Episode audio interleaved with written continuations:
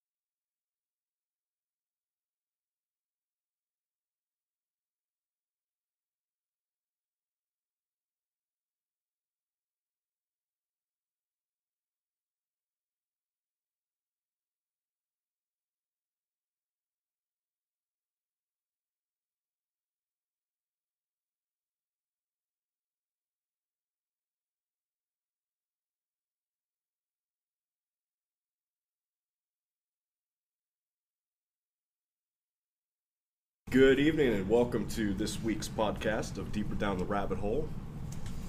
Recording live at Convocation 2014. And I'm getting no feedback in my headphones. Does anyone know why? Because it's just Audacity. I don't. Are you getting the levels on your meter? All right, we had a little technical difficulty there, folks. But we are doing finding meaning and purpose in your vocation as tonight's topic. But before that, we're going to have Andrieh speak about the Magical 30 Challenge and what we have coming up with that at magical30.com. Yep, as we uh, as we promised, we'd start off the live, the, the recorded uh, podcast at Convocation with the announcement of Magical 30 for people who've been following it. 30 days of magical work. You can win prizes on our site. And when we have done this, people have gotten miraculous, I mean, really miraculous life changes occur just by doing daily work for 30 minutes a day. And sometimes it's an evocational challenge, sometimes it's just Qigong, sometimes it's making a talisman, and everyone really comes out and they have their life kind of transform. And the next challenge that we're going to do is a uh, we're going to do summoning an entity for 30 days, but it's specific ent- type of entities. We will be doing a challenge of opposites, where we will have some people summoning angels and some people summoning demons. We have noted demonologist uh, Stephanie Connolly, uh, otherwise known as Stephanie Reiser, helping and actually putting together a coven to compete against the students of the quantum life science in group contests to see which group can actually, well, which group can actually do. uh, we also have Aaron Leitch, who has written an Enochian Grimoire and various other angel magic books, Secrets of the High Grimoires, helping out to help people on the angelic side of things, uh, to give them advice. And he has a unique combination of angel magic and hoodoo. Uh, everyone knows that my book, Hands on Chaos Magic. Uh, this time we're going to be doing advanced challenges because some magicians who are too hardcore to just do 30 minutes of work every day uh, wanted to have a couple challenges to really up the ante. Uh, Stephanie's challenge is pretty simple.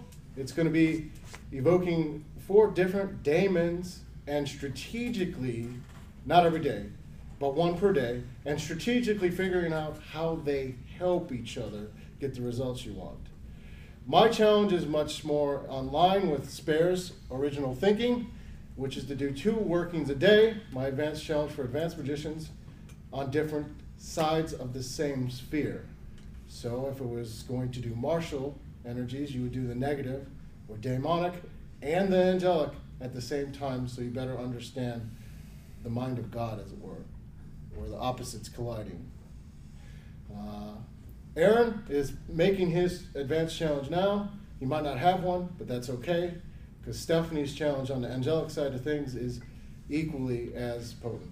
So we hope you all go to magical30.com. It's actual people uh, going through, documenting the rituals they're doing and the results they're getting. And when you go there and see that what the kinds of results you get, you know that realize that even doing magical work for 30 days, just for 30 minutes, can change your life. And it's probably the most humbling and awesome experiment that we've been doing for a while to really get people to do magic and really understand what magic's really about when you actually get down and do it and what can actually change. So, uh, I mean, it is, I can't say anything more than it's about probably listening to stories of how people's lives have changed just by doing it.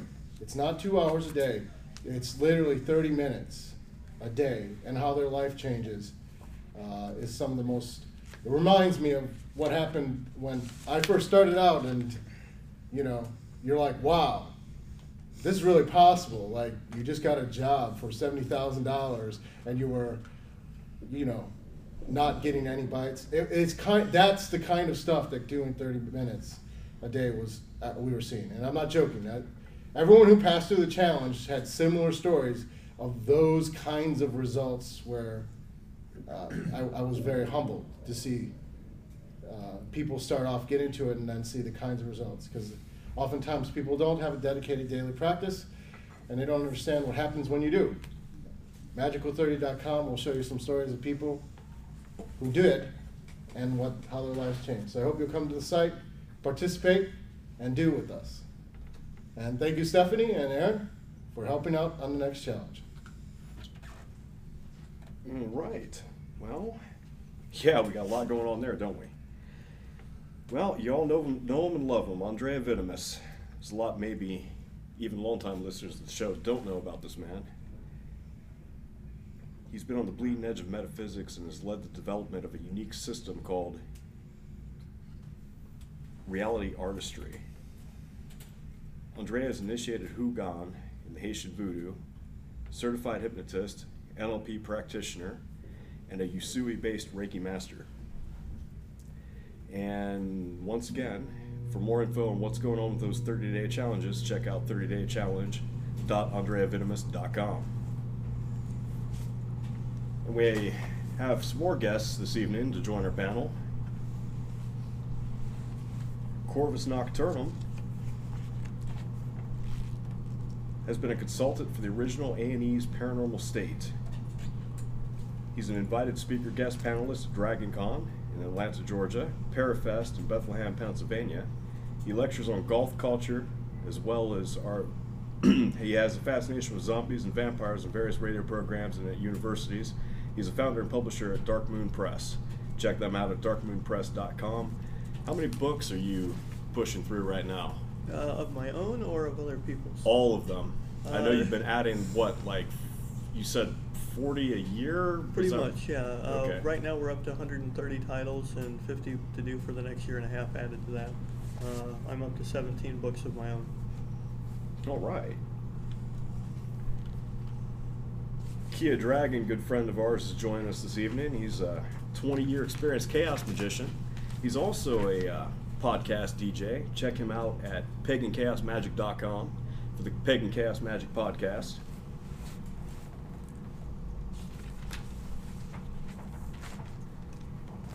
And we're very honored to have Kerr Cuhulain with us this evening. First time that we've met, Mr. Cuhulain is a Wiccan author, retired police officer and dispatcher who's been a Wiccan for 44 years. He's been involved in many an anti-defamation campaign.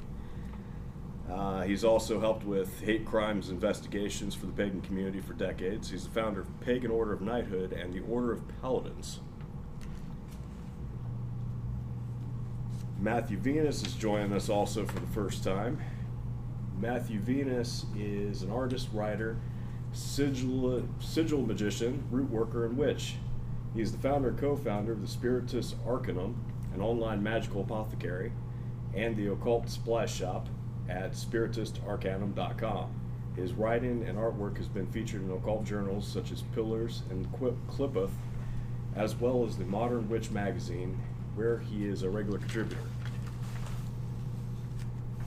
Mistress Belladonna, good friend of ours as well, join us again.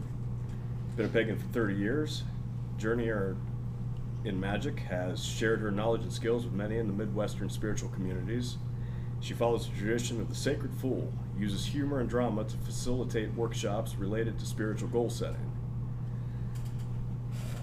Shadow work and self development. She could be contacted at mistressbelladonna.one at facebook.com.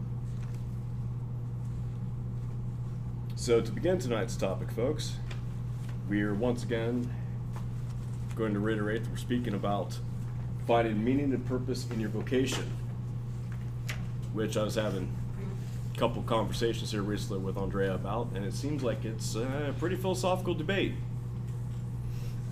And to get us going,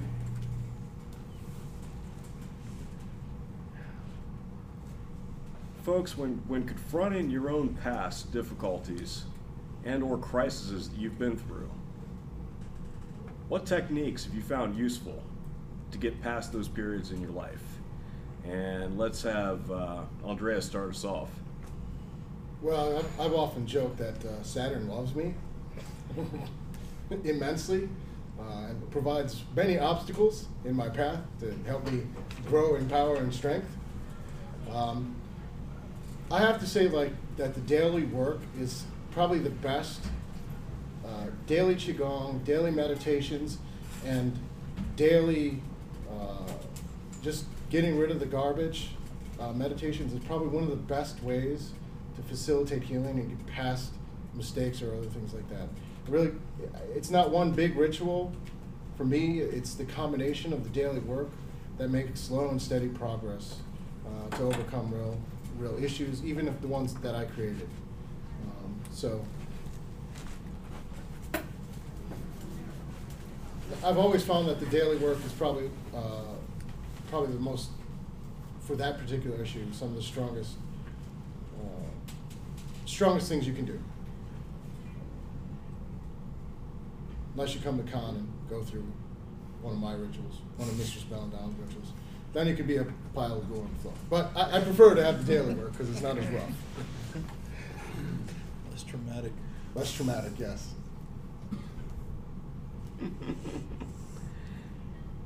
Well, what do you think about this, Mr. Belladonna? Well, first of all, we all know that I'm a lazy witch. Now, we've established this a long time ago. now, now that we've established that, as far as getting through things, when I actually get off of my duff and do something, I find that the first thing I need to do is examine why is this happening? Because if you don't know why it's happening, you don't know how you allowed yourself to be opened up for it to become a challenge that was so strong in your life that you can't get past it. Anymore. Once you do the divination and find out what's going on, why it's happening, if you should choose to get out of that pattern, which you know, at that point you should want to get out of that pattern, I find that after the divination, you have to make an action plan. I like to go into my inner temple, sit down, and figure out what this problem is going to represent. What does it look like? How does it feel? Can I talk to it? Can I destroy it? I like to do a lot of work inside. And if that doesn't work, then I usually go down to the lake or the river and, and do some stuff and bury it and walk away and never look back. Mm-hmm. Depends on the kind of approach. So, what's your take on confronting your past difficulties and crises and get, getting past them, Corvus? Well, uh, my path happens to be one of uh, brutal realism, and part of that stems from going deep inside yourself, looking in the mirror, and realizing what you've done, what you have done right and wrong in your life, uh, without focusing so much on the guilt. Uh, like Al Pacino said in The Devil's Advocate, who are you carrying those bricks for? Set them down. Uh, and, and I strongly believe that your past can hold you back if you allow it. And if you want to have a better future, what you need to do for yourself is kind of do some meditation, uh, focus on the life you do want, see it, and then kind of reverse engineering. You make mental notes or even write it down on paper the various steps that would take you to get to that final destination you saw within yourself or where you want to be. Do you think if if you're in the middle of the crisis, it's easy to do that? No, of course I- not. I usually tell people n- personally just to never do that until they're even kill again. Uh, that even right after you, your your plan will be flawed because they you can't have any clarity when you're in so much emotional pain that it's blinding you. Well, I feel the only way to face a, a fear that blinds you is to face it head on and not allow it from that point forward. Fear definitely, but trauma is a little diff- more difficult uh, to. I mean, especially like say you're at a funeral and you're bereaving someone. Well, an action plan would always seems to come out flawed. Uh, I mean, not, not once you can get to the point of some clarity, some distance, but at the point at which you're creating it. Like if you're miserable all the time about oh economic worries, it's hard to get in out of the cross condition of economic worries from Of the point at course. which you're. It, it is dependent on the situation that you find yourself in, uh, but uh, grounding yourself and being Oh, pragmatic. Yeah, will we're help to- get I'm you totally through in it. agreement about the grounding and meditation. Right. And I'm just asking questions about the timing of when to actually start doing the action plan. Now, I, I think the sooner the better. That way you can get it off of your chest and move forward sooner than later. Because if you hang on to the baggage, it's going to cause you more problems. oh no no, I'm I'm fully uh, I'm fully in agreement of getting rid of the baggage. I guess I just was asking a sub question about Right. about the when you start with the action plan in the future because when you're seeing your options of the future in a cross condition, you're actually seeing options for the future that are incorrect or not objective. Right. Well, You haven't it's coming from my own personal point of view and perspective. I tend to be a lot more pragmatic and stoic Yeah, when yeah. it comes to trauma Well, stoic, because I've, yeah. I've been through so much. I just kind of roll with it and keep going. I, I don't recommend this for everyone because some people are a lot more emotional and have a harder time getting through. Can I I would just add also, I think when we're talking about action plans too, sometimes I think uh, there's a tendency to look at it as, as a grand action plan. When sometimes an action plan can be, you know what, I'm gonna I'm gonna drag my butt out of bed Right. and, and try to just try to just Right, get right. out there. My and action just plan is tr- I'm gonna go do a daily lesser banishing ritual pentagram. yeah, That's it. Yeah, I mean, and, and depending upon how severe the trauma is, sometimes it's I'm gonna make sure that I have you know clean clothes for myself, and I'm gonna get up and go to work on time, and put another one foot in, in front of the other, and then pretty soon you're walking again, and then you can begin running, and and so your action plan doesn't need to be this, you know, five months from now, you know, when everything's perfect and I own you know an, a mansion and all of this, and I have no worries anymore. It can be all right. Well, let's once you identify those problems and you look you know, it yourself. When you confront, when you, for me, it's a lot of times it's going to the underworld and being like, all right, let's figure out what of this is, is my, where's my power here, right? So in, in those types of situations, it's about claiming your power, finding where your power lies. And once you understand that, you figure out the, the little steps you can start to take to start affecting that change. But it's always, you can't always see the long picture, you're absolutely right. But sometimes it's like, well, what, what action can I take now that, that's small, that can begin to build upon itself? I agree with Corvus, you've gotta face it. you know, yeah, you have to process these things. Um, there may be a grieving process or whatever, but you, you have to put things aside and move on. Way too many people get caught up in the idea that I was a victim, and they start using that as a crutch. And that will absolutely prevent you from moving anywhere if you get stuck in that. You know, th- there's nothing wrong with acknowledging that you were the victim of something, but then you have to move on and say that was. Right. And what is now is me moving forward, and if it takes little steps to start up the momentum to get going where you need to go, that's fine, as long as we're moving forward, we're gonna get there. Failures are simply stepping stones, you know? So we're, we're, we're kind of all saying the same thing, we're just talking about a, a time division as to when we hit a clarity point. Mm-hmm. Yeah, and that's going to be different for every person in It every will be situation. different for But if you're Everything's looking, subjective. if you're mourning the loss of your power, you're never going to figure out how to reclaim it. You know what I mean? And Absolutely. so that's the thing is when you figure out, okay, so here's my, you know, somewhat, if I can be, you know, in any way, my most objective view of myself, right? Not perfect. I'm, I'm not um, terrible, and hopefully we aren't taking either of those extremes with ourselves. But we can figure out here's the area for improvement. What in this situation do I do I still have power over and can I control? And maybe that starts small, you know, rebuilding and claiming your power. But you need to you need to be able to look as honestly as you can, at least, um, at yourself. And so uh, for me, it's always that whole know thyself thing, Yeah. which is Yeah, difficult. yeah. But I mean, again, that is the that you know. You know, Dame. Dame was one of my teachers, and I'll tell you, that was one of the things she drilled into our heads. You've got to know thyself, because you can't do a, a damn thing unless you start to be honest with yourself. Absolutely, but it is a two-stage process, and, and knowing thyself, if you're not careful, can be a devastating self-inventory, because we all have That's plenty true. of things we don't, and we, I guess, I do the same thing, my, my only variation there when working through really difficult times is surprisingly, my ancestor work has grown in my Well, that, that's also key for me. because there's there's a two stage when I'm when I'm dealing with something that's I'm feeling beyond me with my ancestors, which is well first there's the what are you whining about kid talk you get from them, hmm. which is basically do you have any idea what we did to have to survive to get to you?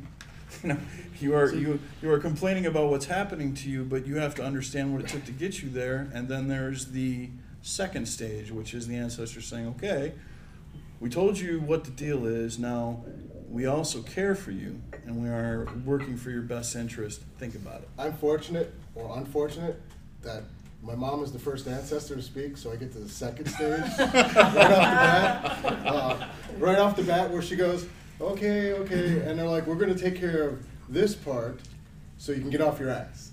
I agree hundred percent with that, because if you look at it from a metaphysical or a purely psychological viewpoint, the first thing you have to do is realize you're human. You're going to have uh, strong emotional reactions no matter what the problem is, so you have to process that and sort it out, deal with it, and then the next logical step is don't let it hold you back. Right. Right. I think part of the problem is what a lot of people do is they tend to describe themselves as a list of strengths and weaknesses. And I think what they should do is, is throw that away and have a list of characteristics.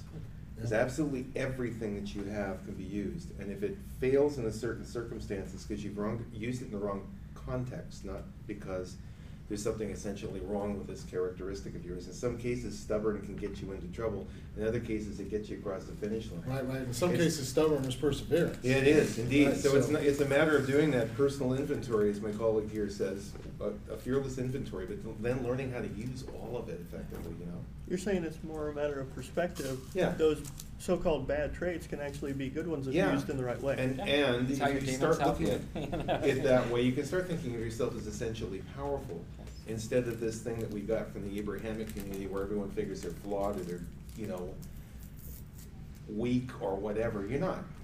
You know. Claim your power. Stand up and do it. But know? there's so many people who are afraid of their own power. You have to remember that because, Yes. and, and I can only speak from my experience. I know for a fact that you know I've been afraid of my own for my own power for a long time. You know, just recently I stopped doing that. You have to get out of your own way. Mm-hmm. Okay, you can do all the inventorying you want. You can even face the problem. But if you're not prepared to use the tools at hand to fix the problem, you're just going to stand there and spin your wheels because your brake is on. Well, you know what, I, I think that that's a lot of the problem. That's what I was initially getting at, that initial inventories Mhm. in negative, when you're already in negative state, are incorrect.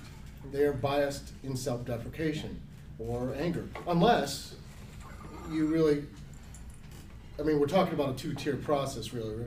It seems like, unless you really kind of do the clearing first, because this is what most people do. Is actually the victim thing. They they Mhm. do a self-inventory from the perspective of victim, and the inventory they come up with is not objective. Right. It- and we talk about rose-colored glasses, but I would jokingly call this like shit-colored glasses. But I mean, you know, like, I mean, I don't know what else to call it. Woe is me. Yeah, I thought, woe it is was me, a, I thought that shit-colored- was a smoky brown. or uh, smoky brown, yeah, smoky brown colored glasses. And actually, like, you know, Maybe a topaz. I truly believe from all the clients, and I, I have a lot, and all the people I've helped, usually most people are coming to you from that victim perspective because Mhm. that's the dominant model of almost everything in our culture. Uh, Yes. No offense to anyone who likes our current Western culture, but um, it, it seems to be the, the victim model of I am upset, therefore you should be censored, or I am upset, therefore Where's the world should be worship my victimhood is kind of like, well, there are actual victims, and there are people who do wrong, but you always, you can't always see that you're doing a self inventory from the point of view of your own victimhood, and we all do that. Even I, I, I will admit, I will be vulnerable and admit that the Andrieh Vitimus does this victim. I get in the victim mindset till I give myself a boot party in the head. or I have friends who will give me a boot party in the head. and that's why we have magical friends. yes, yeah. I think community is a big part of that actually, um, wh- whether it's family or friends or whatever, and that's that's really the one of the tools that you can utilize in those situations to help get you some objective um, opinions and help you, I guess, you know, begin to walk again, so to speak, as we were saying.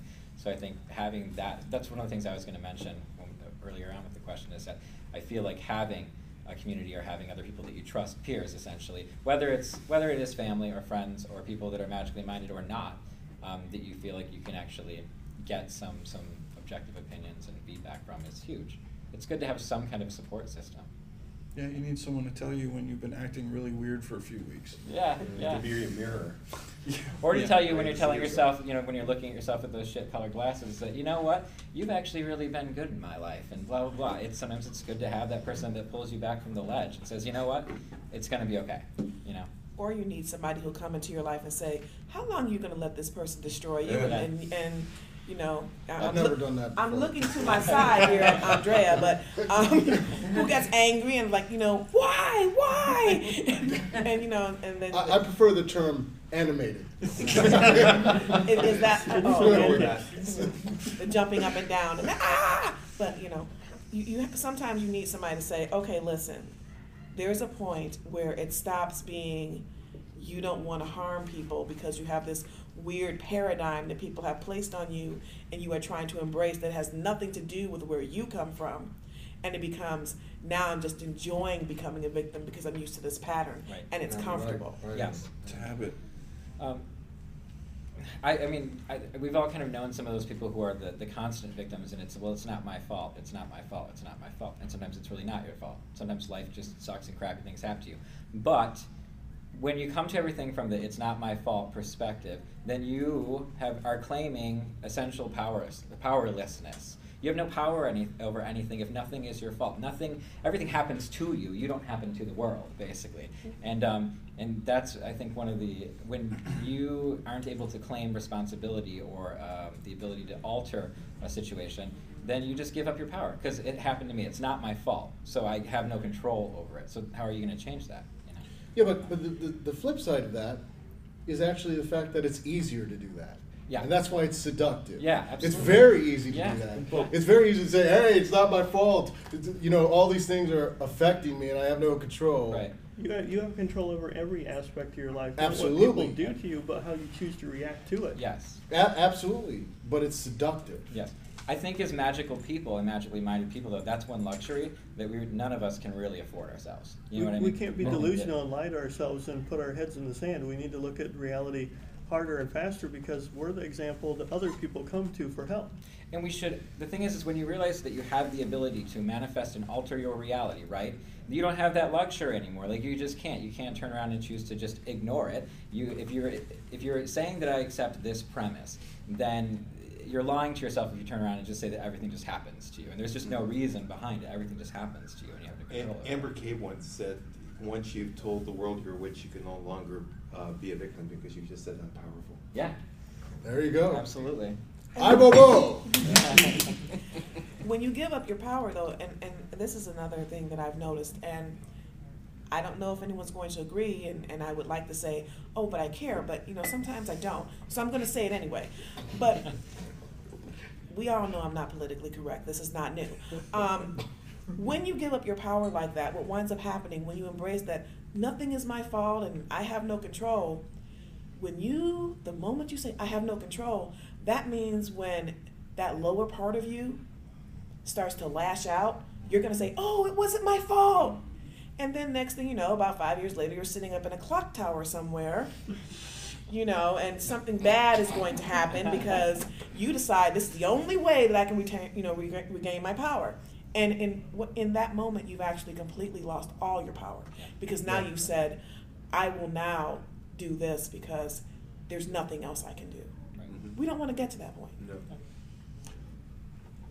So, how would each of you define vocation or higher purpose?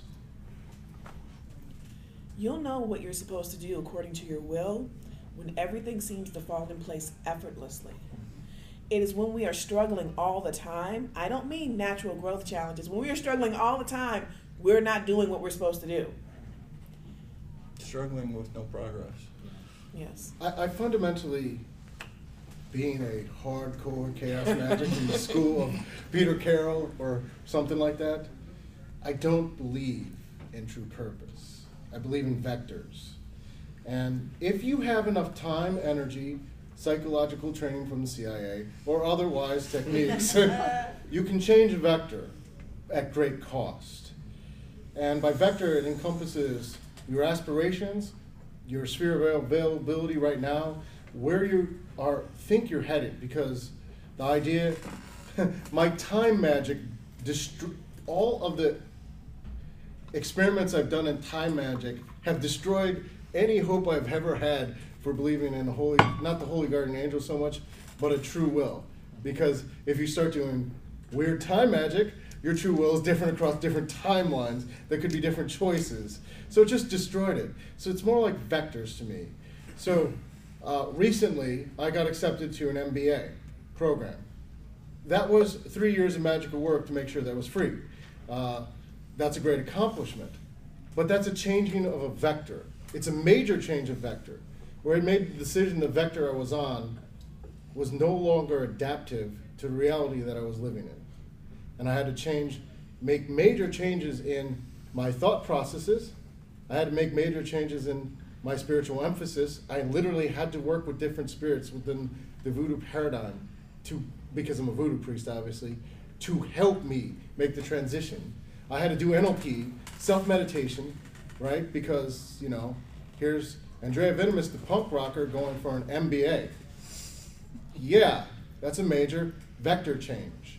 It's a major change in my own personal and external reality, which goes against the inertia that I built up from a lifetime of, you know, rebel like behavior. Uh, and I'm still, I haven't given that up, the rebel like behavior, but uh, I still like going to punk rock shows, mind you. They're fun. Although I'm, I notice there's less moshing now. Um, but still, that's a major vector change from a whole lot of years. Whereas I could decide to keep going with that vector and go a more artistic route that would be consistent with the punk rock, you know, mindset. So that to me is, uh, it, it wasn't something that was on the exact idea of what I had for a true will 10 years ago. But I chose a different vector because I saw the possibility in while swimming the soup of meditations, as it were. I, I agree with my colleague that uh, basically, if you're heading in the right direction, you start getting synchronicity. Things just line up, they go. And if you are moving forward, trying to move forward, and things keep coming up that are creating obstacles, and then you have to look back and say, you know, this is this the right path? Is this working? Someone's trying to tell me something here. Some some gods trying to give me a clue here. Uh, generally, if, if things are, are clicking and everything is working so that you're satisfied with what, what you're doing, you're, you're on the right path. Then And- there's and that. Yeah, there are, there are vectors, there, if you like, things that tend to push you in a certain direction in life, but you have the power to grab the tiller and steer. You know, you can read those currents and go where you need to go. Yeah, are, are we active or are we passive? Yeah. Do we let it happen to us, or do we try to get up and at least make something else happen too? Yeah, I grabbed the tiller myself. Good way to go. It, it, it, it really just, in, in the end, always comes down to that one decision to stand up and do something. Doesn't matter what it is, but it's to actually get, break the inertia. Once you've broke the inertia of thinking you're a victim, you can get past it. It's not that hard, it's, but it is a, it is a bit of inertia to get past. But once you're rolling, it's easy to stay away from it. It's just you have to keep rolling. You have to keep being active. You know, I have to kind of throw in a clarifier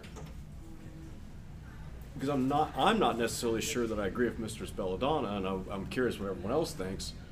Do you think that following your true vocation always comes easy? No. No. No.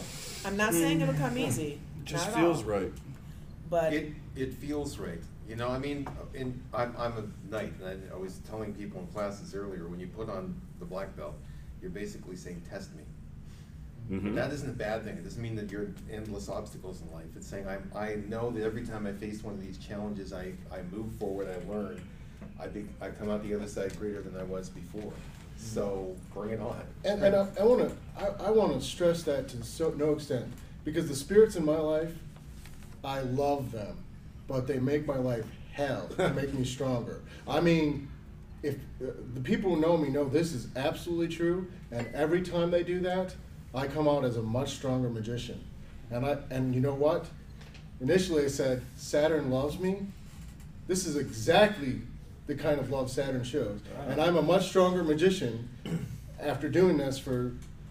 I don't want to admit how long I've been doing this, um, because of those obstacles. It's uh, and, and and that's a very important clarification because I think people get into this thinking if I'm on my true will, synchronicity will happen and there will be very few obstacles. The opposite has been true in my life.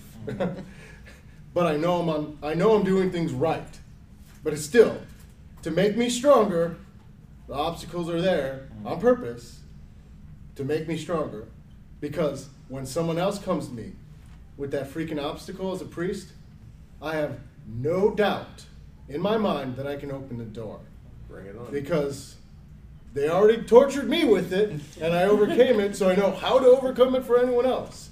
Whether it's been almost dying a couple times with sickness, whether it's uh, yeah, yeah, whether it's been oh shit I'm homeless now, uh, you know I gotta fucking not be homeless, or I want to start getting over the obstacles of money, or whatever it is.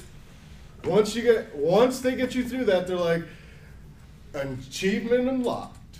And now you start doing magic on that point for other people, and holy moly, it's just like booyah. But that's if you know that those obstacles are going to be thrown there, it's like It doesn't come easy. yeah, yeah But but it but it comes it does come. it does. Well, a teacher, a teacher who doesn't challenge you doesn't care about your education. Yes. It's really kind of, I think, the best way to think about it. Right. Um, but there are those, there are those, there are, there are things that happen where you're like, that was just a pile of shit, right? really.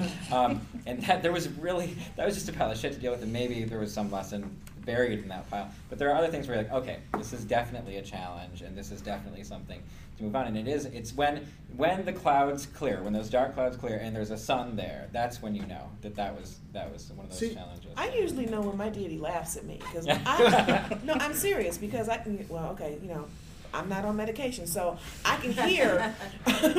I can hear laughter. I can hear like, okay, you did it. You figured it out. Yeah. Yeah, that's, that's what I Oh, get. I, I, you know, put of a I joke have a on it few laughing times. deity. I have a laughing God deity. That's what I have. They la- my, I, I don't want to say that my Udonic spirits laugh at me, but they do. They do. They do. Actually, But- actually, actually, you can relate to this. I, I, I've come to the con- conclusion after course, course ritual I did a convocation, and more or less in that ritual took the oath of the abyss. Um, that everything is actually somehow has meaning in my life. But that's a post Choronzon ritual interpretation, and um, Yeah, that ritual. Um, I will. That was fun. I will pretty much anything that isn't under my control. I will use every method in my being to get it under control, so that way I, I'm reclaiming it. Because for some reason, I brought it into my life through the, the maybe not directly, like not like I wished upon me this car accident, but I probably shouldn't have been driving 50 miles an hour in a snowstorm, mm. kind of thing. Well, why did I do that? And I, I can tear that apart. Yeah. No, I, I think everything is in a way cause and effect, but it's also a little bit objective because ninety percent of what happens to us is what we choose to do about a situation. Right. Not sit there and whine and wallow in self-pity. Uh, it's like I've been saying all weekend in different classes and to individuals, every single day you wake up is a new day to make your life better. And you don't have to be tied down and held back by your mistakes of the past or guilt feelings or what other people say you did wrong. It's up to you to fix your own life and do something better. and you Every- can actually Everybody quit reaches your an epiphany, you know. You can actually quit your job on that new day too. Yeah, you can quit your It's job, you can quit a bad relationship, you can quit uh, many things. I mean, quitting sometimes is half of the work of getting things in order. Uh, I think people do forget that, oh my God, it's going to be so much work. Well, no, sometimes it's just cutting stuff out that's taking too much of your life away from you. And that's as important as taking action. Okay, what action do I take? Sometimes that action is minimizing the difficulties in your life, and sometimes it makes hard calls. It's never easy to get rid of the things that hold you back, whether it's your own behaviors or other people that hold you back in your life. Nobody ever said this life was going to be easy. Uh, anybody who you know tells you otherwise is crazy. So you know everybody reaches an epiphany point where they realize this is what I want to do with my life, whether it's wrong or not. It's their life. They have the right to choose and make the most of it. You're going to stumble, you're going to fall, but you have mentors, you have educators, you have books, you have, you know, trial and error in your own failings that are examples of what not to do again.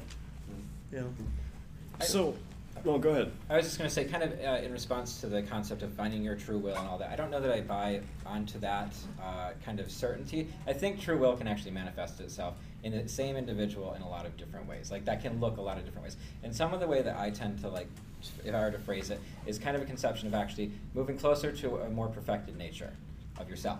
Um, an expression of yourself. And that can take a lot of different roads, basically. But I think that when we say that things come easily, it's easier, right? What's, e- easier. what's easier is being yourself and knowing that your authentic self and your more perfected self is what's shining through.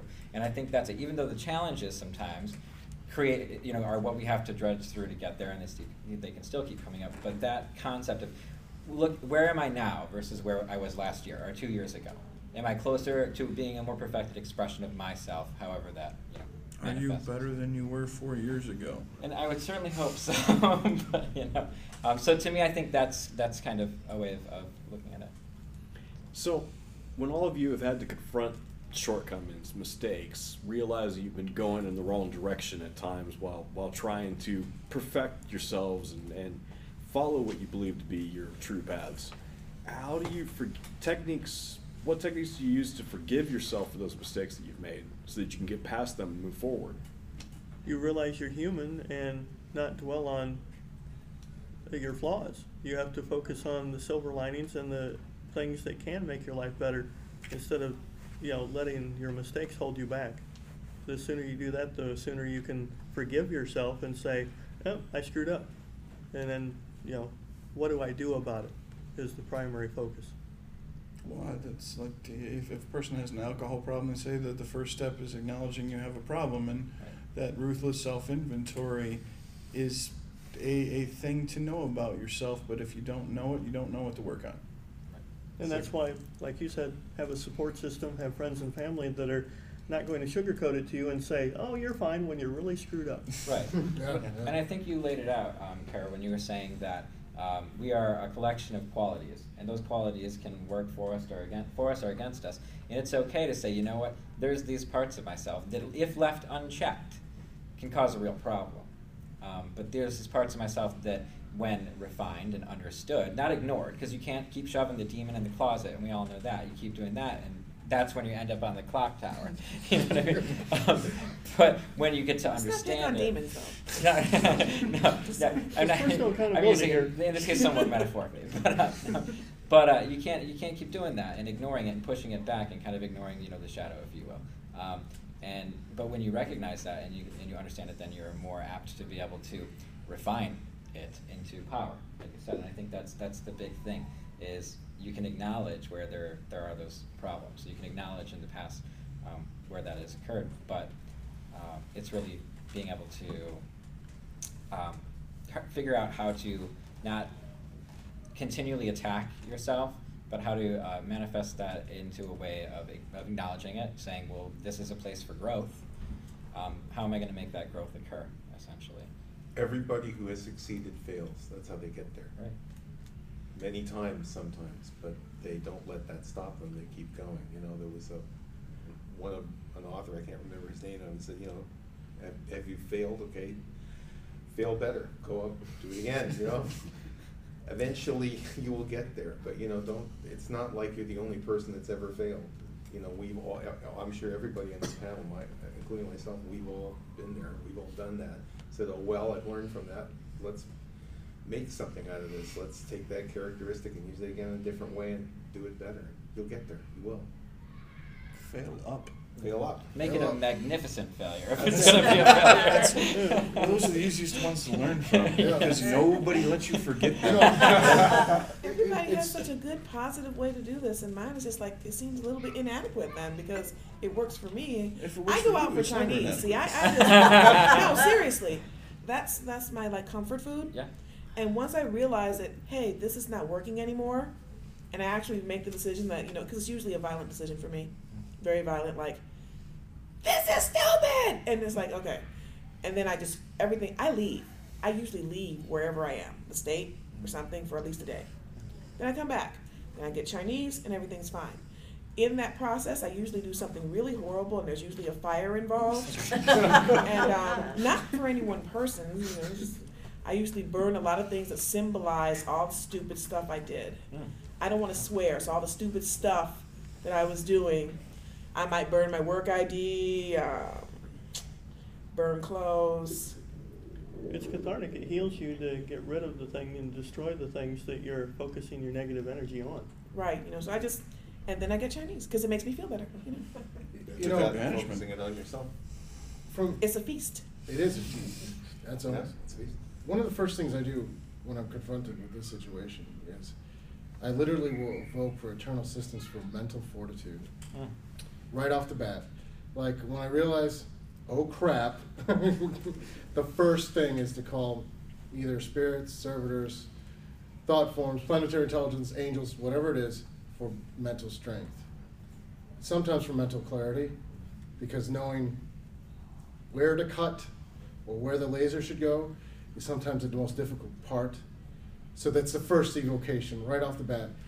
I get through the LBRP, I get through my cleansing bath, and it's like, who should I evoke for mental strength in this situation? Just to, to and it might just all be in my head, it doesn't matter. Um, but the illusion or the reality, depending on whether you're hard realist or a It's- shaman type. It's dude like irrelevant which it is as It long as it works. Right. Yeah. Yeah. Absolutely. But, but that's almost always the first step is that mental perse- mental strength, mental perseverance because I've always found in my life that if I do that, it's much harder for me to step into victim role even in the beginning of the situation. It's almost impossible. Like because then you, this thing you've asked for mental fortitude will mentally kick your ass. and that's good, right? Yeah. Because that's what you asked for. Mental strength, mental fortitude. And at that point you can take the beating, as it were, and look to see, well, what is the way to not keep getting beat in this situation? What's what's the path to power? What what do I have to do? That, that's different for every situation. Unfortunately, you have people who um, we get to that point where we're ready to make that change. We've gotten rid of the old, but now we're not ready to embrace the new. Yep. So we stay in permanent dysfunctional states of non-transition. And so until you realize that that's where you're at, you know, since we're using the beating allegory, they're like instead of okay, I don't want to get beaten anymore. Like yes, mistress, may I have another? That's where we are, mm-hmm. and we don't know why things aren't working. Okay, Because they haven't taking the next step. they're not taking the mm-hmm. next step, you know. And sometimes you just have to say, every time I hear the word should, that's telling me I'm doing something wrong. Mm-hmm. Because where is that should coming from other than outside of myself? So basically, we, I think we're saying the same thing. You have to be able to kick your own ass and then give yourself enough support that you don't feel that you know you, you just Well, beat you yourself into a pulp. Almost. No, I Kick mean, your own ass and give yourself candy. Realize what you're not. w- Realize what you're dumb about. Basically, what is it you're missing? That, that goes back into introspection and realizing what you're doing wrong to be able to be able to move forward. You have to rec- recognize the problem, uh, cope with it, and get over it. And I think that's where your point about meditation comes in because I've, i- if you're not meditating, maybe you will get through it, but you're going slower. I mean, in, in, in my experience, I, I will come to the realizations I need to of what I need to do and what I need to change probably 10 times quicker if I'm regularly meditating. Right. Everybody's going to reach that point at a different time period because of their own past, their own baggage, uh, and what they inherently in themselves. It takes them longer to come around to, but eventually we all do, or you know, we give up. Yeah. Yeah. Or we make the mistake to talk to deity and say, I accept whatever change you feel is necessary. And I, And I give you complete control because you get so frustrated, and then you know, after the bleeding stops, um, you you realize that this didn't have to go this way. Yeah. There's, there's another reason you, the meditation is important. If you if you fail and you got all this anxiety going on, it's that amygdala, that ancient part of the brain that's fired up and it's that fear, fight, flight thing, and it's Mm. hard to shut that down. And the fast, is fastest way to do that is to meditate, is to focus on your breathing or the weight of your feet on the floor or whatever, because that brings in the insula, the insular cortex, and when that starts up, the the amygdala shuts down. And that's how you get to that no mind thing.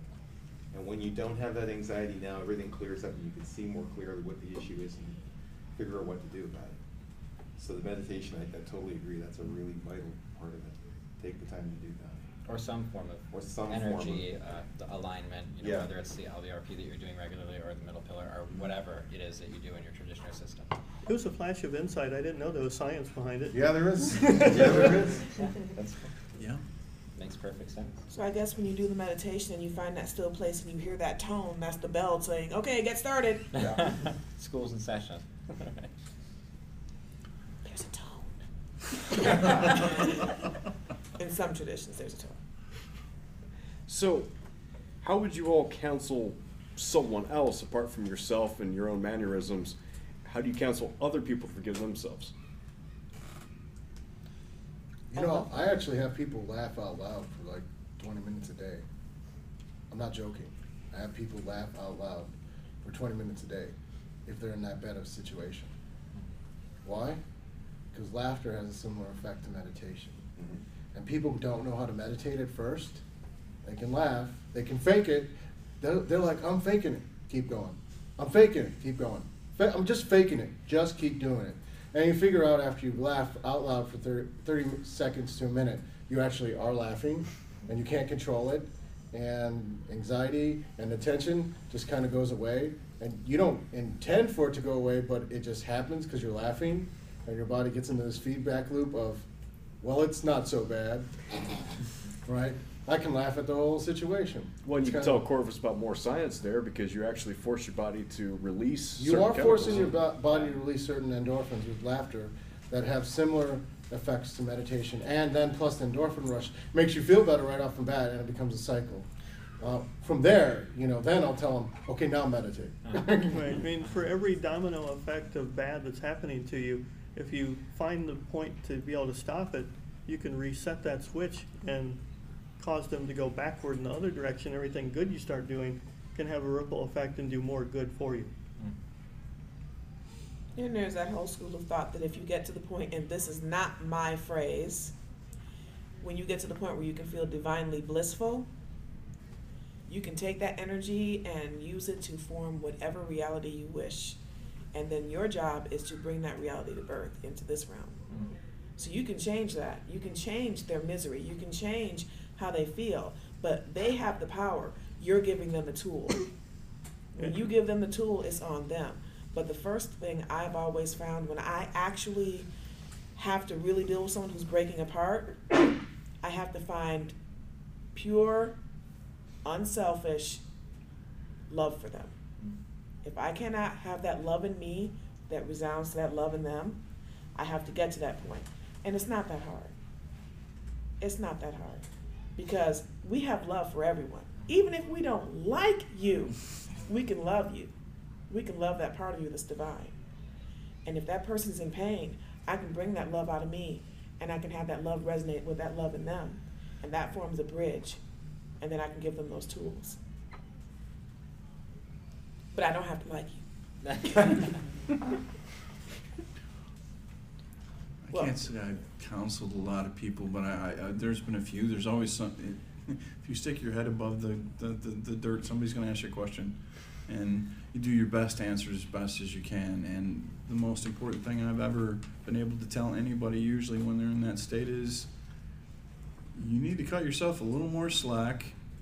As long as you don't drift into self pity, but you got to be able to love yourself enough to be willing to make the change. Because if you hate yourself, if you haven't come to that point of I need to love myself, you'll never make the positive changes because you're too busy punishing yourself for what you think you deserve. And you, you must come to a point that you can respect yourself enough to love yourself. And that's really the most useful thing I've ever been able to communicate. Hmm, basically, I think the best way to start counseling other people is put yourself out there as an example. They're obviously coming to you instead of somebody else because they see something in you that might help them. And you being a good example in the first place by how you live your life is the catalyst there. Mm. You know, they came to you because you're an expert, because you're compassionate, uh, or all of the above. And if you're capable of fixing yourself, you do put yourself out there as a speaker, as a writer, you know, whatever it is that we're doing. The, the very reasons we're up here, people will come to us, they'll gravitate towards someone that they think will be able to impart that wisdom to them. And the best thing we can do is say, this is how we fixed our own life. We're not telling you what to do for you, but maybe this will help. We don't have all the answers. Nobody does. And sometimes your right answer is not the right answer for them. Right. right. And you have to be honest with them when you're giving them that harsh reality that it worked for me. It may not work for you, but at least try. You have nothing to lose, you know, because not trying at all is the first failure that they can do. And you can't let yourself be sucked into their failure cycle either. Right. because there's there's something about empathy there's a very thin line and you don't want where they are to predominate what you're trying to do you don't want that mood to predominate you have to make sure that okay i empathize with you i, I can understand your pain i feel your pain i may not know how to take you from your pain completely because that's your job not my job but i'm going to show you some light and i'm going to help you find your light with me but I can't sit in the dark with you. I, I can't You do can't it. let them pull you down into their misery.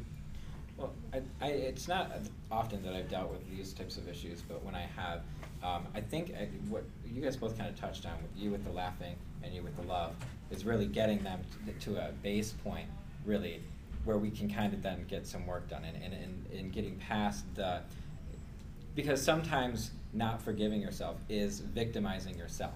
Do you know what I mean?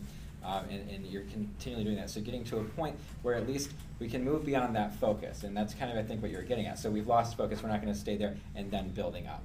And sometimes you have is. to be mean to them. And- I'm not gonna lie. No, yeah, yeah I mean, uh, you have to, again, you know, uh, a teacher that, that doesn't- never challenges you is one that doesn't care about your education. And um, but so uh, for me, and a lot of times when I've dealt with, I have dealt with um, some clients in situations when it was about getting to a point of that calm and that focus and that peace. And this is really just through guided visionary and journey work, really, and then um, building up upon that, building up like kind of their armor and building up their power for them, you know, um, and, and kind of leading them through that so that now we've gotten from you know one place where we got into stability and we're building up to uh, to where the power is.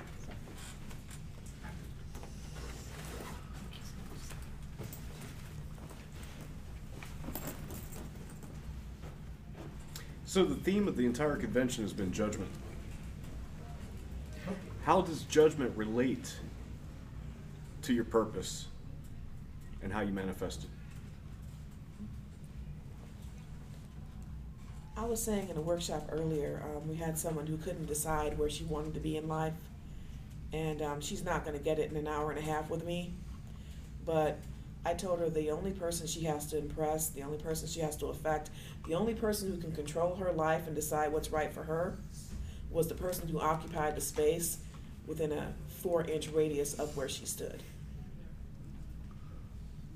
You have to control you and that's the only judgment that truly matters. Now, I'm not talking about arbitrarily, you know, you start violating civil and moral laws, and then you're like, oh, I don't care, I, I it's fine with me. What I'm, you know, because your rights end at the tip of my nose. But what I'm saying is, if you can't be true to yourself, you will never do what it is you're here to do. And what you're here to do is is to find and grow and feel and actualize that part of yourself that says, this is who I am, and this is the life I live. That is one of the um, main dif- oh, main differences between myself and my brother. Whereas I love giving workshops, but I always said that I don't want to get paid for it. I'm getting tired of that. Whereas when he was younger, we weren't raised together. He was younger, he found that he loved giving workshops. And the difference is he did want to get paid for it. he is a multi millionaire right now we don't talk, but you know, so I can't call him. But I have to go. You have a family emergency. Get out Uh of here. oh, family emergency. All right. Well, it's this. This to me, the question comes back to vectors. Believe it or not, because judgment is in relation to a vector that you're on. As in, if you're choosing a different vector and you judge yourself, it means the judgment would be different than if you were on the vector you were on. As in, How successful are you? what is your goal changes the answer of what was a mistake. Right. And, or where you are going, where you think you're going now, changes what is adaptive or what is ill adaptive. Mm-hmm. Meaning that, because, because I said I don't like, I, I don't like the term, you know, true will or purpose per se, just because It's a chaos magician quirk. I know, We get it nervous is, around it anything is. that's absolute. it is definitely a chaos magician. Everything is subjective. Yes. Yeah. Um, I, I think the biggest thing there is we all have to stop and realize that everybody's going to make judgments off of what we perceive, but our perceptions can be wrong. That's right. We have to be analytical and figure out what's in front of us and then judge from what we learn. Ha- have some sort of fact in front of us to go by instead of assuming, because that's where we get uh, stereotypes, misconceptions, and you know hatred of other people for no reason. I'm, absolutely there with the getting the actual things, but even the facts of what's good and bad, because there comes an opinion where you're putting it in a positive or negative that is determined largely by that vector. If I decide tomorrow that I want to be a Catholic priest, I would probably think acquiring a multi-million dollar salary from a you know major five, Fortune 500 company might violate my oath of poverty. So I don't have an oath of poverty, but if I would choose that vector all of a sudden, and I'm all gun home moving that direction, it would make a decision to pursue monetary gains mistake. Mm-hmm. It would, it would, it would, if my perspective changed that radically because somehow I wandered to a Catholic church and I was overwhelmed and said, "This is what I want to do," although I'm probably past that point in my life, um, maybe maybe many years ago before I got into magic, uh, it would change the whole perspective on all the other components that I was judging.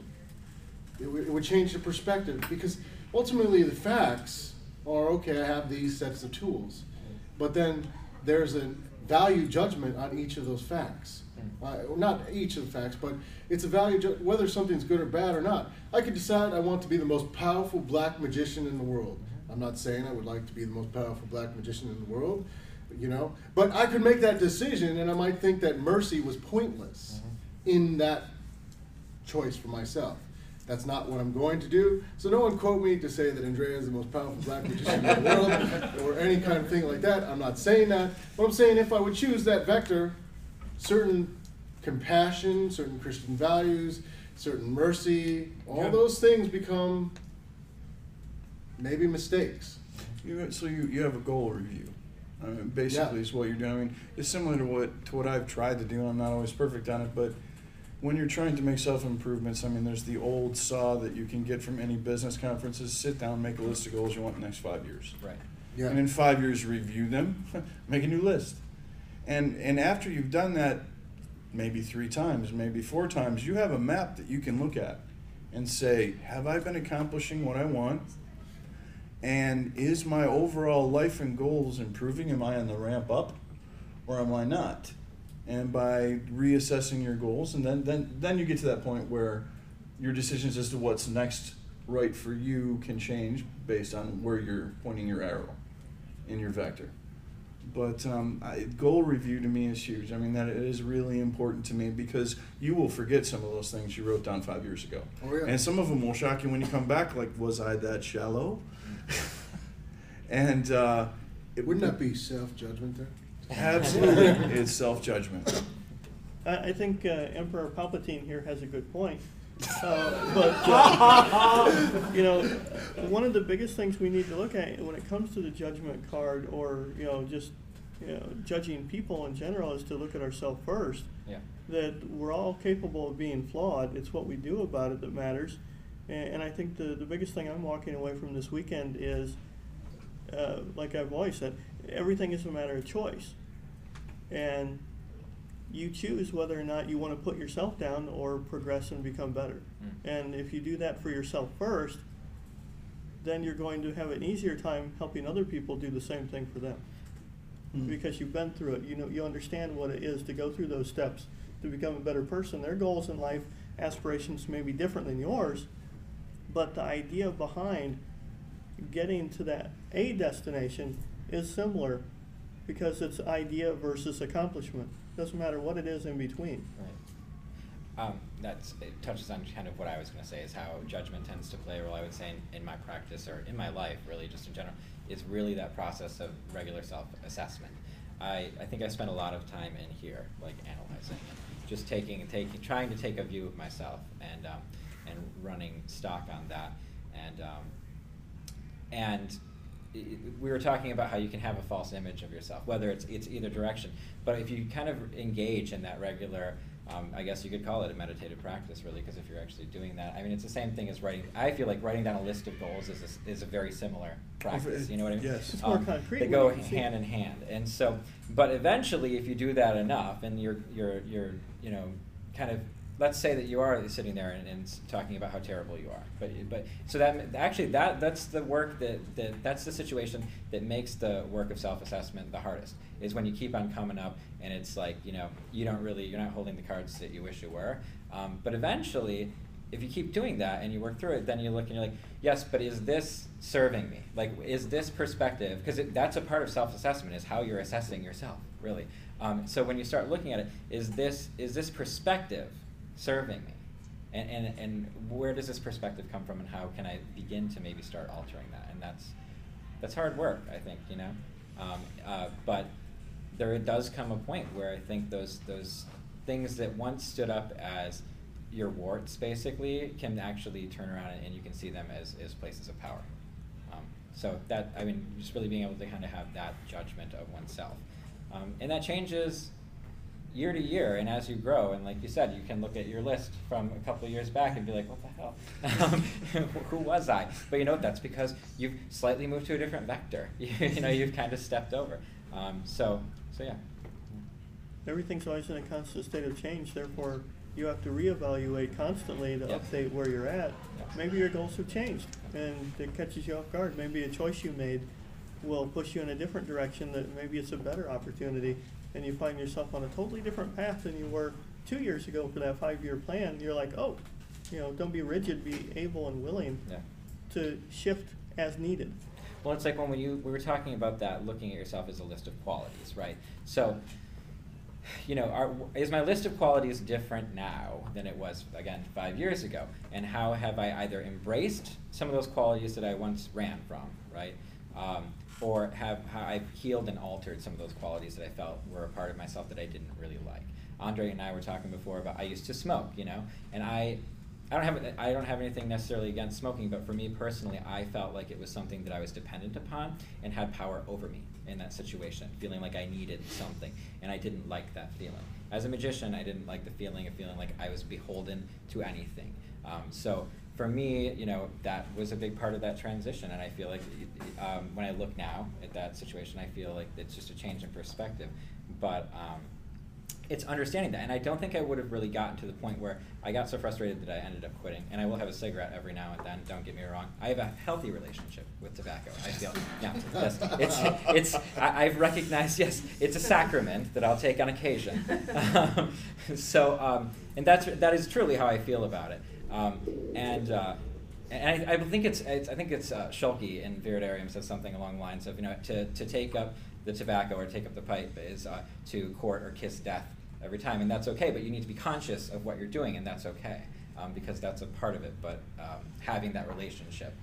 Um, so for me, though, that's a point I would have never really reached unless I had that time of self-assessment, and that's a part of myself. That's a characteristic of myself. And how do I feel about that? And my perspective on it over the years changed. So finally, I kind of got fed up, and I was like, well, "Let's let's. It's time to do this." There are still things that were, you know, kind of red flags a few years ago that are still now, but I feel like I have less red flags. And I'm like, oh, we still got to do some work on this, you know? And that's the progression, that, that constant reevaluation and judgment. And you're like, I recognize that you're there and you need a little bit more work, but hang out there and we'll get to you after we've worked on X, Y, and Z. Um, so. It's like self therapy. It, it really is. I mean, it really is. Um, so that you're, you're constantly working from where you are to see uh, what changes need to occur. And, Judge, and, yeah, judgment's not final till you're dead. Right. Yes. There's not. Yeah. That's the final destination. Right. There's no. There's no other final destination well, where I maybe. am perfected. I. But yes, I, I am perfected. I am the adept, and and there is no more room for change. Okay. Great. Well, are you ready to die then and become a bodhisattva? Like or whatever. You know, because because then what else are you doing here? We're constantly here to do that work and to do that assessment and to and to grow and to change and be and be human, and that's part of the beauty of it. But I do think finding that perfected nature and, and finding your power and your strength can take many different forms, and sometimes in the same person at different points in their life. You know, um, and that's part of the beauty of the diversity of, of the human experience. I think. So. so, have any of you used principles of judgment in actual ritual work? See, now I distinctly remember a different question. Okay, in, a, in an aggressive manner. I'm trying to, I'm trying to flush it out. Sorry. In an aggressive manner. In an aggressive manner. So you're asking us if we've ever used the principle of judgment to curse somebody. Sure, but but that would be too much the question that I would normally ask. So I'm trying to give other people, you know, I'm trying to come at this from different angles. So yes, you can either say you've cursed people with judgment, or if if not that, tell us some other way that you've used it in ritual work. Uh, I, I'd have to jump in and say I don't at all because if I truly despise somebody that much, they're eating away at my emotions, my psyche, and taking up my energy. And why should I give them that power over myself? They're not worth it. So I'll, take a different tack on this because you have sure. clients and it's just different and I'm not a radical materialist. And sometimes the best thing you can do when someone is threatening someone else is more or less the equivalent of wish them upon themselves, mm-hmm. uh, which is that is judgment, judgment yeah. in a nutshell. Yep. I'm on the uh, horns on this one though. I mean, I'm at, I, there's there's this point of you, if you have the power to do damage, but you you don't you don't want to be the gun nut who shows up one day and has to fire his gun, but has never been to a range. If you're wishing them a well, I would agree, and I would I could get into philosophical things where you should, if you're going to do any kind of curse work, know how to do it. Um, yeah. But at that point, the gun is in the person's hand, hand who's pointing at their head. You know, when you actually do that, some people, when you reflect them back on themselves, they miserably self destruct and go on silent. Some people, when you reflect them upon themselves, all of a sudden they turn their shit around, and like they before they might have been throwing curses or you know hurting your clients or hurting people, and all of a sudden the reflection of themselves is so monstrous that they change their ways. That's why mirror box spells are so That's popular. right, that's why And mirror that- box spells that are I was awesome. actually going to say I am more inclined to turn them to turn them upon themselves, so that whatever happens is really a direct result of their own actions. Um, and and and I, I my only responsibility is for holding up a mirror to it, um, so that exactly like what you said can happen. They'll either learn and grow and change from that, or they'll end up taking themselves down. But I don't necessarily need to have a direct hand in that. Right. you know? It's more, uh, karma can also be equal to cause and effect. You don't have to do anything, they're doing it to themselves. If you step out of the situation and say, I'm done, this isn't my problem, Yeah. they're going to self-destruct because that's the life choices and path that they themselves are on. And whether it's by your hand or somebody else's, or they step in front of a bus, they chose the life they did that caused everything else to go bad because they I'm brought it not- on not- themselves. I'm not so convinced that bad people have bad stuff happen. Mm. I, I'm actually, I'm not convinced of that. And I'm, I'm convinced that when you step in sometimes, and it's necessary to apply that force of mirror, Mhm. it's not a natural tendency for them to have that mirror shown at them. Like, I think that oftentimes in our society, and people can call me pessimistic about this, but bad people get ahead. Yes. And they get ahead by doing bad things to people. And sometimes something like a mirror box, which I like, I'm a fan of, uh, where they have to reflect that back, is they're just reflecting back their energy. That isn't normally what happens. When people usually do bad things to other people, the other people reflect the victimhood and start going in a cycle that's downward spiral for them. So their negativity or badness starts taking down a whole bunch of people because they have no remorse. Yeah. There i- and unfortunately, for most part, our society rewards sociopathic behavior, Yeah.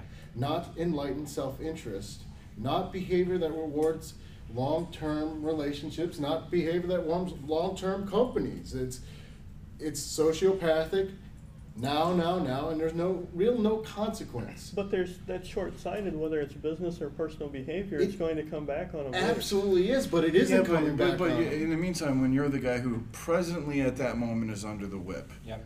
At that point, sometimes, and, and I've been here, and I, and I can say, yeah, there was one point in time where I did do something aggressive, but I waited, and I waited, and I meditated on it, and I had long discussions with my ancestors before anything happened. And the day that came when there was a time to put a, a push, it wasn't overly dramatic. It wasn't. I was sitting in a dark room cursing the man. I was Why? That's fine. given I'm the tool. kidding. No, yeah. No, I, I was handed the tool after I had spent enough time considering the situation that caused me, in the end, maximal benefit. The person who was in my way really was pushed quite a bit to the side. Now, if I hadn't kept my powder dry, and I hadn't long considered what I needed to do about the situation, I could have done all kinds of nasty things that would have had detrimental consequences to me. This actually turned out to be the most efficient and quiet method. So I don't have any problem with aggressive moves, but think very carefully. Don't get all. Don't ever Right, throw yeah. something when you're mad. Yeah. Well, no, no, I totally agree with that, but I just don't. I- I've never really, in my life experience, bought the theory that people who do bad stuff fall apart. That's not what I I, ever see. I've never seen that happen. I mean, you can go in any ATR religion, you could go to any hoodoo practitioner, and people who are doing crazy bad stuff do not generally get caught up. Well, it does, but not in the way of a natural falling apart to me. You're saying there's not consequences for your actions? there's too much of a disposable culture for there to be real consequences to actions. Mm. As in, we throw people away. You know, five minute friends on airports, five minute friends at convention. So, what can, possible consequences can there be when we don't have a family or tribal or societal structure which will enforce those consequences? In fact, we talked about this last night. CEOs are the dumbest business people on the planet in some cases, yet they just shift to a different company with no consequences because those consequences aren't there in a disposable culture. Well, they are to- to- consequences. to- you have a point. Yes, things do come around, but to, to really make that a fair system, you have to have a meritocracy. Mm-hmm. That's Presently, right. we do not exist in a meritocracy. That's so the question me. you have to ask yourself is, is okay, since you feel you're not in a meritocracy situation and your hard work will not produce your end benefit, do you have to take exterior measures when people get in your way? Because we've all had experienced bullies, and, and really, when it all comes down to it, there are certain bullies that need to get punched in the nose. Yeah, uh, because we can't throw in the towel and say because everybody else is an asshole and they get ahead and I don't, that doesn't mean you go out and be what they are because your reputation of who you are as a human being matters. But I, I would argue it only matters in your own mind. Your branding matters more importantly than your reputation. Your If branding you is your care- reputation. But it's not. It's not. I disagree that your branding is your reputation. Branding is a glamour projected into the media space. Your reputation of a you looking in the mirror is a level of self reflection that I do not think, not including the people here, but I do not believe that most people in those positions have that level of reflection, nor do they care. I have talked to business people who are Christian, and you ask them questions like, Yeah. Isn't this against your faith? And they go, this is business and the faith is for weekends. That indicates a whole level of lack of reflection That's that hypocrisy and I, I don't live that way. you don't. you don't. And you are an honorable, gets in your way. awesome, like person. Like I've known you for years, right? But this is not how everyone acts. Right. This is not the the world. This is why you will make a per you will naturally, as we all will, cut people out who break their word to you. You have to. You have to, because of the exact reasons that we're describing. Because of the fact there isn't really a consequence. Right. The only consequence is that they don't have interaction with you. And that's that that sucks because you're an awesome person. But that's they may have no consequences in the greater scheme of society because people are generally disposable entities. They're replaceable in a machine society that we are becoming cogs. Now, I'm with you to strive to be more than the cog. I'm absolutely there, and I think everyone who who still would totally agree with that. But the fact is, some people will not have consequences to trying to just screw or replace cops. I'm not saying it doesn't exist and a lot of bad people don't have bad things happen to them, but eh, because I don't follow that business model as a human being for my own reputation or the business that I run, I think a large part of my success is the fact that I've built a good reputation as a person is why people buy the books that I put out because they know it's a reflection of who I am and they like the person I am. I, I completely agree with that. And you have the added bonus that a lot of what I'm describing doesn't have. That you can look in the mirror with pride, self love, and understand that, you know, at the end of the day, if you die tomorrow, I don't want you to die tomorrow. But if at the end of the day you die tomorrow, you could stand before whatever or nothing Hmm. and realize it's a well lived life. What I'm actually arguing is that the projection of a glamour into the media space of branding is not, almost never, except in individuals of enlightened self interest, metaf- real spiritual persuasions, or otherwise deep self inflection, it is almost never directly tied to what actually goes on. It is a projection, a glamour.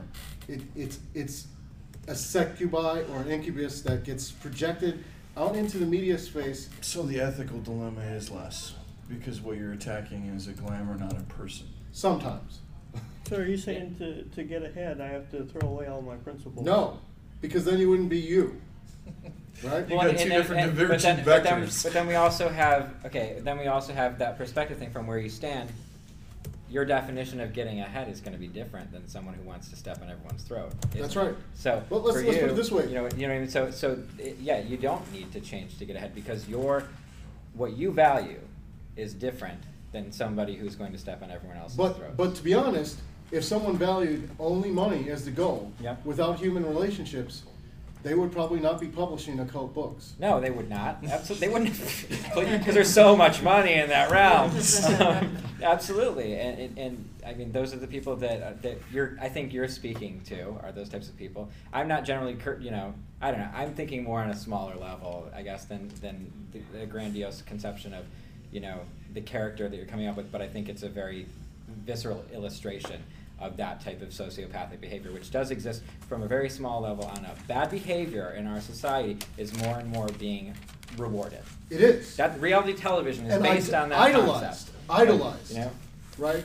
There's Yeah. actually a cost to having good character Right. in the voodoo sense of things. A- a- a- there is a cost, right? Because when you start treating people as not expendable, you try to build relationships. You, if you, you're not just throwing money and time at branding and marketing. You're trying to build relationships. That takes a lot more effort, you know.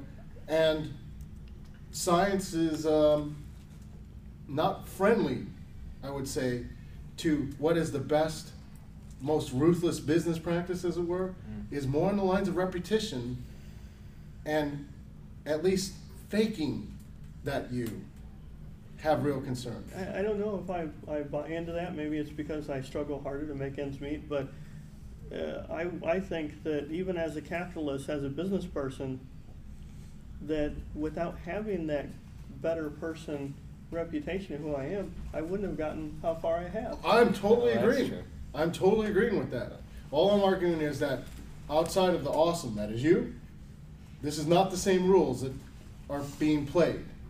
It's on a different ballpark entirely because the, the realm that we're talking about, there are, there are, there, okay, so in the realm of what I do in my business, I make products, right? a large part of what I do is making products, and these are spiritually empowered products that my clients, my customers are expecting a certain level of quality and that they know they can come to and that they can expect from me. And now, I could go on the cheap side, right, and I could cut costs, I could use lower grade materials. I could, you know, not actually do things in any type of a ritual space or empower these things. Um, but that that is my reputation, and it's, Right. it's because I also have a real pride in what I do that I can't settle for something less. Because even if it's not even everyone else that's looking at me and my reputation, and there is there is my personal reputation, and I care about that. Now, Exactly. outside of this world where where we're we're dealing it with metaphysics and things like that let's just say we're talking about you know retail that type of mentality doesn't always carry over there when you're talking about a corporation And or to be honest, I'd actually argue that that mentality doesn't carry over to all metaphysical businesses. well no that's absolutely true because i mean yeah because there's clearly some people who care about their products, and I will invest money in them. Yeah. You know, I'll, I'll buy from those people. But there's clearly a whole bunch of suppliers of metaphysical and cult goods that are, have great marketing, and I won't name names so I don't get in trouble.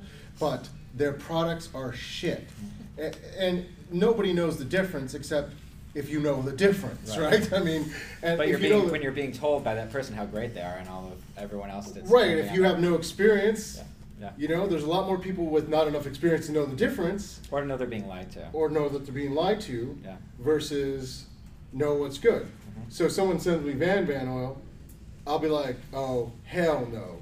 Right? Or I'll be like, this is pretty good. Yeah. Right? That's just because I know the difference. Most people buying Van Van oil won't. Or they won't know it for a while. No. Well, I mean, and it all depends. On, again, it all depends on that individual's values. You know, there are plenty of people. I okay, just for like a, an actual practical example, I I make oils, and all the oils that I make are going to be done with um, essential oils or infusions, and then they I'll actually use real herbs in my oils. I don't use synthetics. I don't use a synthetic carrier. Those are chemicals. And to me, if you're going to use a synthetic oil just because it smells pretty, you might as well spray Febreze around your ritual space because it's the same thing, basically. You can bless your Febreze and you know spray it around your space, and that's okay. I mean, people have used Florida water to good effect for years, and all that is is synthetics. You know what I mean? Um, so some people don't place a value on having the all natural product or having a thing. For me, it's important, and for me, it's a value, and, and for a lot of my customers, it's a value because of the fact it depends on where your perspective is. If you're an animist, it's important that you have natural products because there's spirit there. Do you know what I mean? If your practice doesn't say anything about that, and, and you don't really buy into that, then who cares if it's natural or not? You know what I mean? It, then buy some of the, um, I won't name names of, but there's plenty of oil. Large majority of oils out there, anointing oils, dressing oils, and things like that. You're buying chemicals. You're buying fragrance oils. Sure. And um, that's okay if that works for you, because I, I always say intention is like nine tenths of the law. Um, but if you're actually going to be utilizing these things, for me, it's important to partner with um, the natural elements because they're adding a whole other layer of spirit and a whole other layer of power there. Um, and so that's why it's important to me. But that's not everyone's value. And there are plenty of spiritual suppliers and supply houses throughout history where the owners don't even practice or believe in any of this crap. It's just something that, that fell into their lap, and, and they're just. It's a racket. It is a racket, and some of the biggest suppliers out there, I think. Don't name names. I won't name names, but some of the some of the biggest suppliers out there. Um, you know, some of them I think there's some sincerity there, and some I think it, it is. It's it's wholly a business, and I'm not saying you can't make business decisions if you are in an occult business. You can. You've got to still be wise and savvy because you don't want to go under, right? Um, but there are variant levels, and there are also variant levels of how much the consumer cares. Oh, this oil is seven fifty, but I can get this one for five dollars, so I'll buy the five dollar one because that's all that really matters. You know what I mean? So. Well, Yeah. folks, I hate to cut you off there, Matt, but we have run out of time, Oh. so each of you should let us know what your next coming event is, if you have any coming up that you'd like the audience to know about.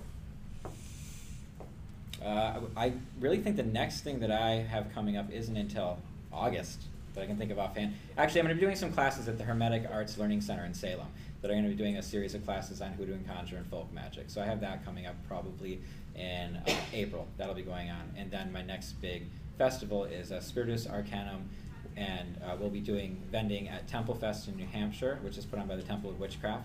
Uh, we do that every year. It's a lot of fun. And uh, I'll be doing some classes there as well. I'm in the middle of editing episode 27 of Pagan Chaos Magic, the podcast, and people can pick it up there. Um, st- I've started on the book on some brainwave entrainment techniques, mixing with magic. Andrieh and I have been trading notes on that and looking to do some joint writing work on that, which is upcoming. He's upcoming. gonna beat my ass. That's what is gonna happen. More words, more words. Where's your And, uh, 500 words today? and uh, we're going to proceed from there. I mean, you can catch up with whatever I'm doing over at uh, at my website. PaganChaosMagic.com. You got it. Uh, I'll be back in Michigan twice next month uh, because you know something compels me to return. Uh, I, I'm doing the uh, carnival on the 22nd uh, in Detroit. Uh, the flyers are out there on the table. I'm also doing uh, book signing uh, with uh, Puck uh, at Smoking Crystal um, with Anna uh, on the 28th and 29th, and then I have a slew of personal appearances and radio shows for the rest of the year that you can find uh, that I post occasionally on Facebook. Okay, so Corvus Nocturnum on Facebook and DarkMoonPress.com. That's correct. Uh, I think the next, I'm taking a little break. so uh, the next, the next big thing that I'm going to be at is the Western Mystery Conference in Austin, Texas, which is in October. Um, uh, and uh, in the same month, hopefully, I'll be at Crucible again. Uh, so those are the next big things I'm doing. Um, we already talked about the Magical 30 that we're going to kick up March 1st. We can start anytime between March 1st and May 1st. And I hope we'll see some of you on there because you'll see some. If you go on there and post, you'll see some of the posts on there are, are pretty awesome. People post real rituals. Uh, besides that, we just do the radio show every other week now. Um, and I'm happy to announce a, since we've worked it out, we will have Peter Carroll on our show on March 25th. March 25th, Peter Carroll. Who else has brought you Peter Carroll? No one. in an audio interview. He does his written interviews. I love you, man, but I'm incredibly envious, you bastard. That's right. You you got the person asking you to come on your show that you would, that I want on my show, which is Phil Hine. That's true. So, um, uh, besides that, um, if you're in Cleveland, look us up. You never know. We might invite you to Ritual, and we do lots of them. More than we ever post on Facebook. Oh, yeah. And with that, good night.